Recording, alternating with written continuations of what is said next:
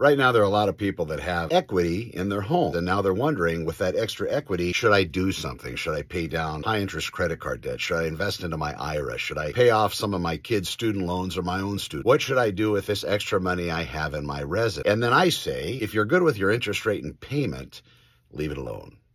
A lot of people are going to give you advice. Why don't you go out? Why don't you borrow against it? If you have a lot of credit card debt, why don't you pay those off? Maybe go out and buy a brand new Beamer, eh, uh, Mercedes, some fancy car. Again, your house, your residence should be your fortress of solitude. Do not go out and start pulling money out against your residence unless absolutely necessary.